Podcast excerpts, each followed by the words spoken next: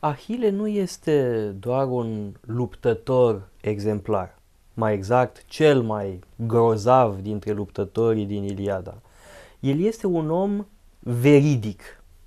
Este un om care nu doar spune adevărul, ci este din cap până în picioare adevăr.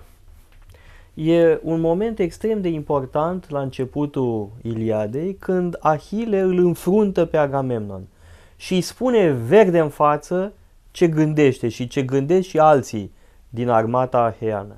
Este momentul care ni-l arată pe Ahile în această ipostază de om veridic, cum ar spune Nietzsche, Wahrhaftigkeit. Da? Despre asta este vorba, despre veridicitatea lui Ahile, despre veridicitatea omului plămădit așa cum este plămădit Ahile. Este eroul care nu minte, care nu minte nu pentru că nu i-a dat prin cap să spună o minciună, ci pentru că pur și simplu asta este esența lui, veridicitatea. Ă, asta explică de alminte și intransigența lui Ahile. Îl înfruntă pe Agamemnon, este singurul care o face, și apoi când Agamemnon încearcă să-l ă, ă, aducă înapoi în tabăra aheană, făcându-i promisiuni extraordinare, când promite să-i dea de toate, ce vrea, bogății, orașe, pradă, până și pe propria lui fată de nevastă, el refuză. Refuză pentru că nu se lasă cumpărat. Iar aceste două momente sunt legate între ele. Pe de o parte, veridicitatea, faptul că el este adevăr, nu că doar spune adevărul, el e adevăr și în același timp refuză orice fel de tentativă de a-l cumpăra. Uh, veridicitatea și intransigența lui Ahile merg mână în mână și definesc esența lui. Ahile nu este un apucat. Ahile este uh, un om care are un discurs coerent.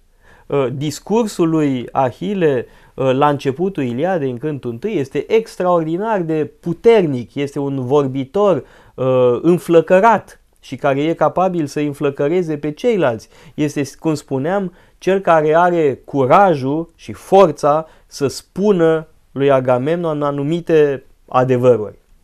Um, și mai e un aspect important la începutul uh, Iliadei.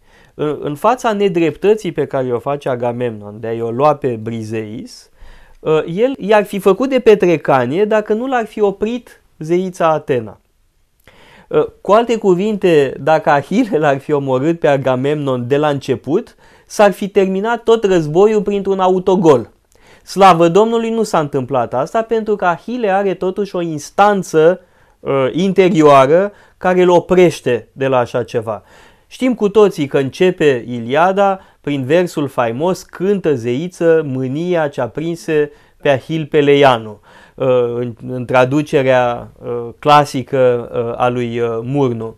Însă mânia aceasta a lui Ahile nu e mânia unui apucat, nu este o mânie fără cenzură interioară, pentru că Atena îl oprește și totuși nu face pocinogul pe care ar fi putut să-l facă dacă era uh, pur și simplu un apucat care sărea la bătaie și îi dădea în cap Uh, cu ceva lui Agamemnon. Uh, cu, alte cuvinte, uh, Ahile, sigur, este un temperament înflăcărat, dar nu este lipsit de cenzură interioară. Și ce contează în primul rând în personalitatea, în economia personalității lui Ahile, este ce evocam mai devreme, și anume deplina lui veridicitate care are o consecință în uh, comportamentul lui și anume intransigența.